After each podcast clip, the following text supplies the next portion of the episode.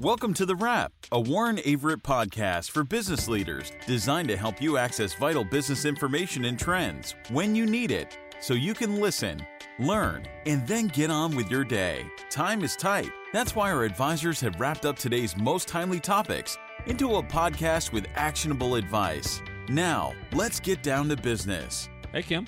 Hey, Paul. How are you today? Great. How are you? I'm doing wonderful. I'm excited about this episode. This is going to be a really good good podcast with some folks from from our tax department. It is, and I had the opportunity to um, sit in on some of the presentations that they did over this past year, and it's very informative and something that I think a lot of people are still learning about. Um, today, we're talking about opportunity zones. It's going to be a it's going to be a good conversation. And with us today is Chris Branch and Grant Cardwell. Welcome, guys. Thanks for having us. Yep. Thanks for uh, having us here today. Yeah, we're excited to have you. So, opportunity zones. Can you can you kind of start us off with you know what is it and and kind of you know why were they created? Yep, absolutely. Um, so I'm going to read uh, actually the definition off Wikipedia, and then we'll talk about it from there. Um, we're not going to get all of our information from Wikipedia, but uh, we'll, we'll, start with this. Uh, so an opportunity zone is a designation created by the Tax Cuts and Jobs Act of 2017, allowing for certain investments in lower income areas to have tax advantages. The purpose of this program is to put capital to work that would otherwise be locked up due to an asset holder's unwillingness to trigger a capital gains tax. These are specifically government identified lower income areas um, where uh, where the, the government is really trying to drive investment. It's a bipartisan um, deal where you had uh, you had Republicans and Democrats both wanting to, to find ways to, to drive investment in these lower income areas, um, and this was their solution. And you mentioned it in the definition where it talked about unlocking capital that owners would be unwilling to let go of um, for because they're afraid that they would then be taxed on that. That's and right. so that's kind of the the you know incentive behind that for someone to let go of that capital. And you you mentioned that it is meant to create economic development. So how exactly does an opportunity zone spur economic development in those areas? Yeah. So one one thing I want to point out the the freeing up the capital gains. They estimate that there were um, somewhere around six trillion dollars of unrealized capital gains that were out there. That's pretty significant. And that was the target of this was to try and say we, we're trying to look at ways to, to encourage investment. This is one of those ways that they they figured um, would help if we could get some of that undeployed capital deployed into these uh, kind of suppressed areas.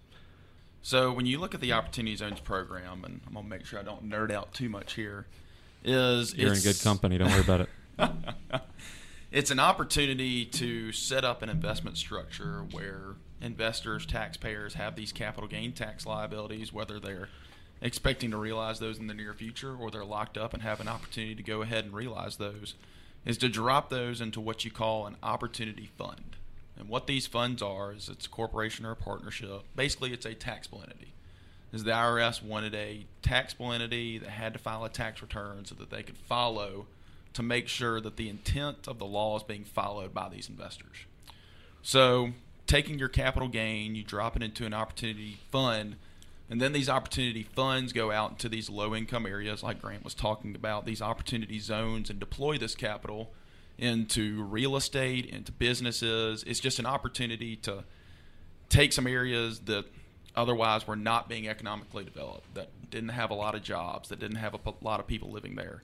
An opportunity to kind of get these areas flourishing where the government either wasn't able to do it themselves or it was so low income that investors needed a uh, needed some tax benefits to kind of push them in that direction.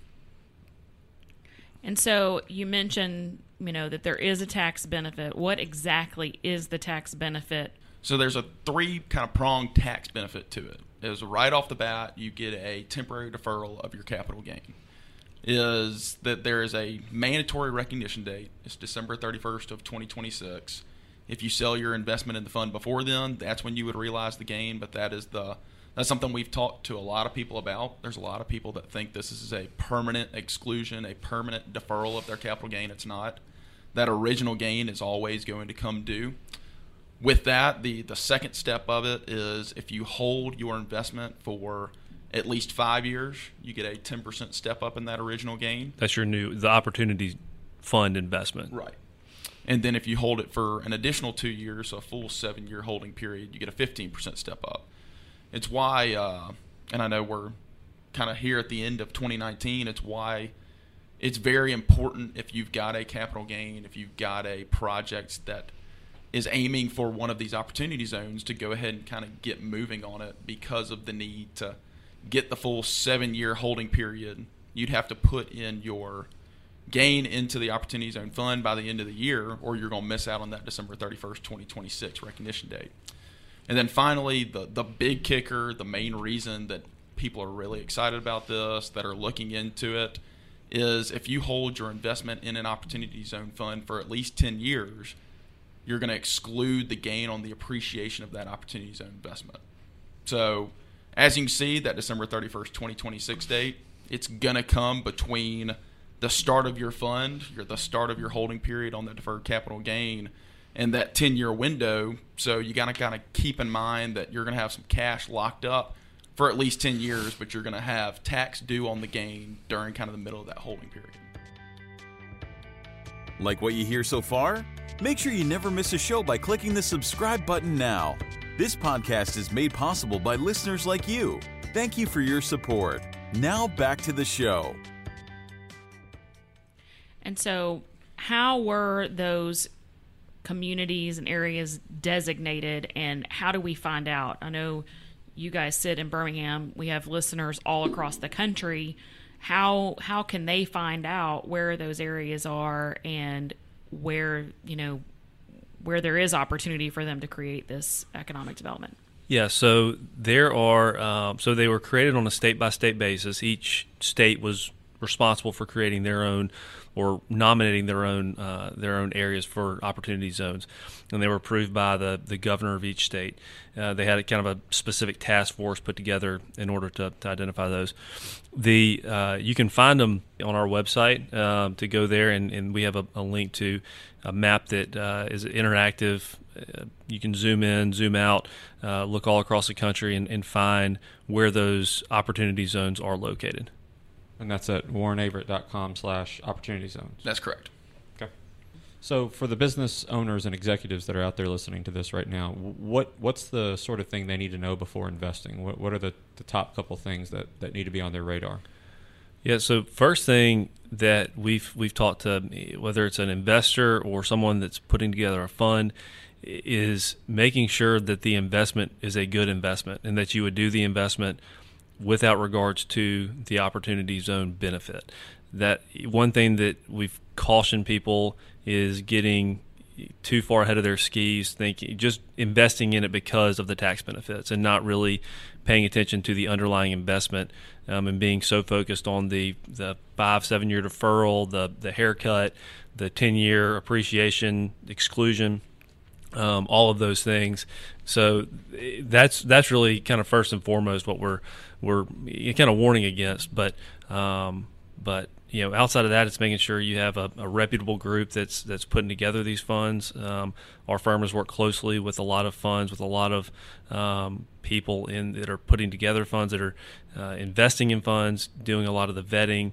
Uh, there's a lot of uh, there's a lot of uh, compliance that goes along with it, and trying to make sure that different tests are met with your with your assets and your income. So trying to trying to keep track of all of that, it can be a, um, a, a big deal. And if you end up messing one of those up, you end up in a, um, in a in a bad situation. Right. I mean, we've definitely already kind of had to talk to people throughout just 2019 of where they jumped a little bit too far ahead of the certain requirements and the certain tests, and we're sitting here trying to kind of reel everything back and find some opportunities to make it work. But in the end, I mean, with this being so brand new, with the IRS struggling a little bit, writing the rules is everything is kind of a bright line test of what needs to be done, when it needs to be done. So it's extremely important to make sure that you've got a trusted advisor working along with you to kind of help you navigate the different hoops that you've got to jump through to make sure that if you're going to do this investment that you're doing it the right way. And Chris, you talked about the changes, and I assume there's always changes going on to opportunity zones. Do zones do, does the actual zone itself change, or is it just the law and how it's applied? So as of right now, the zones in place are going to have a 10-year designation. I know a lot of people are probably thinking, well, if I invest in a zone and after 10 years they say it's not a zone, what happens to my investment? Well, right now they say that even though the designation may drop, if you invest in a zone with, when it's an opportunity zone, your investment's going to qualify.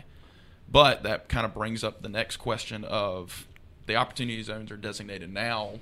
We've had a lot of people ask, well, how do I get the area that I'm living in, working in, designated as an opportunity zone? I think right now it's pretty tough. The only real thing I've seen kind of in that area is there was a rep, I think, out of Florida that was trying to get Mexico Beach designated as an opportunity zone because of the devastation by the hurricane. But even then, with Congress and the Senate kind of going at each other, there's not a whole lot moving from a legislative standpoint. So I would expect that at least through the upcoming election, it'll probably be tough to get anything additionally designated, but we'll kind of have to see how it works out. But there may be some in the future, is Right. what they've said. There may be some additional zones depending on what kind of census data they look at. I know we talked a little bit about the changes of opportunity zones, but there's even probably some changes in the requirements when it comes to reporting. There may be even some changes with the opportunity zones now from a standpoint of, I, I know Grant mentioned that this is a bipartisan bill that both the Republicans and Democrats wanted, probably for different reasons. But now that the regulations have come out, the zones have been laid out, there are members on both sides of the aisle that are looking at the rules, the requirements that have been laid out, and trying to decide are these are these following the intents of the law as written? Are these really going out and developing these low income areas, or did states, localities, municipalities take advantage of the testing rules on designating zones based off that 2010 census data when in 2018 probably wouldn't qualify? So it's something to keep in mind over the next couple of months, the next year and a half as we get through the next election is what's going to happen depending on who's in the White House, who's got the majority in uh, in the House and the Senate to where this really is going to end up going. So, do you have an example of, of how you've advised someone on either setting up an opportunity zone or maybe they've already set it up and you're advising them on what they need to do now? Something Sure. that would maybe help the listener figure this out a little bit more in a re- real time scenario. Absolutely. So a lot of these investments so far have been real estate plays. It's it's really straightforward when it comes to real estate. As you go into a low income area, purchase a an older building, put enough into it to meet the requirements of the law. Um, we've had a bunch of people reach out to us that we've started to work with. We've worked with them to set up the correct structure when it comes to the opportunity fund and the opportunity zone business that actually does the development. We've worked with a couple of lawyers who have a lot of OZ experience. Um, we found that the way that they go about it and the way that we go about it are very similar. That it's worked for, I guess, our clients now of making sure that the structure is correct, the operating agreement's correct, that we've got the support together to follow all these different compliance tests from a tax return standpoint, making sure that all their forms get filed correctly. So it's a, it's a lot of paperwork. Um, if you get with the right people, it's probably a lot easier than trying to do it yourself because Grant and I have kind of been involved in this from when the tax reform bill came out, when opportunity zones really started to catch fire. And we've really kind of dug into the weeds to make sure that we understand the rules because there are so many out there and they're so important that you make sure that you're meeting all these tests. So the clients that you've advised, have there been common pitfalls that, that they've all that you've seen with all of them that, that you've corrected for them? So I I think one of the hardest things is the fact that there's not full, complete regulations on this yet. So there's still some items to be clarified and to be kind of played out. So I've had a couple situations where one of them was a, a new business that wanted to start. So there's Chris mentioned the real estate play, and that's probably the easiest to understand. Um, but you can also start a new business in an opportunity zone, and it's a little bit different of how that works and some of the requirements. Equally as, as advantageous if you can make it work, though. This person really couldn't get over the uncertainty and the unknown and the lack of clarity really around how that would play out. I, think how it's going to go is they're going to end up not designating themselves as an opportunity fund, basically because they just don't feel comfortable with it. Um, not because they think they're going to go to jail or anything, but they can't get comfortable enough with how they're set up, how it's going to work, how they're going to do the reporting. All of that that goes along with it, and so it was almost just a it's too much trouble to deal with. Chris, you mentioned that there are going to be changes, and Grant, you just mentioned that not all the decisions have been made, and so it sounds like this is a ever evolving process. So, how do people keep up with things that are changing in the legislation and updates that are that are happening? Right. I mean, you're dead on. Is this is going to change, even though we're expecting finalized regs before the end of the year, which you can find those at warrenaverett.com slash opportunity zones. You'll be able to find our thoughts on those regulations, how they've changed from the proposed regulations that came out this past April, and then even as far back as last uh, October. Is we're going to try to put as much information out there as possible to make it as clear and concise from a if you were to sit down with a cup of coffee and read through it instead of having to read through all the tax law, you can just read our thoughts of how the regulations are going to impact investors, developers, um, business owners. That sounds a lot easier to, to do than read Right. the tax And, regs. and I'll give I'll give Chris a plug. Um, he got uh, voted a top 25 opportunity zone influencer um, for his work that he's done. Chris has really really put a lot of time and effort into knowing the kind of the nitty gritty details of, of how these things work and um, and, and you know we're not getting into that in, in this forum but um, but there's a lot of information that, that we've put out there that, that can be beneficial. Right. And it's not just us. It's it's we're reaching out to professionals across the country in our own market. We're talking to business owners and real estate developers. This is not just something where we're just going to give our thoughts and opinions on the laws. We're going to come up with opportunities for our clients, for other people out there um, to take advantage of the program because that's the reason it was written is for taxpayers to be able to take advantage of the program to follow its intent, hopefully, to build some socio-economic value in these low-income areas, but at the same time to create some tax value for wealthy individuals, anybody who's basically got a capital gain. That's great. So on the wrap, we like to wrap this up in you know a short statement. What do you hope that people listening to this podcast will take away in terms of opportunity zones? So I'd hope that they take away that there are opportunities out there. I think a lot of people were struggling with the Opportunity Zones program because they saw it as a, another new markets tax credit, another empowerment zone program where the zones weren't going to be worth investing in. There are some opportunities out there with the Opportunity Zones program. There are some census tracts out there that already were being developed that that there's going to be some opportunities to deploy some capital gain there and really get a rate of return um, that you possibly would get from a normal investment. But even on top of that, I mean, the tax benefits is going to add a percentage on top of your normal return that you're going to be happy that you got into it. Grant, Chris, thank y'all very much for y'all's time. This has been a good conversation. Yep. Thank you both. Thank you all. Thank you. And that's a wrap. If you're enjoying the podcast, please leave a review on your streaming platform. To check out more episodes, subscribe to our podcast series, or make a suggestion for other topics to cover, visit us at warrenaverett.com forward slash the wrap.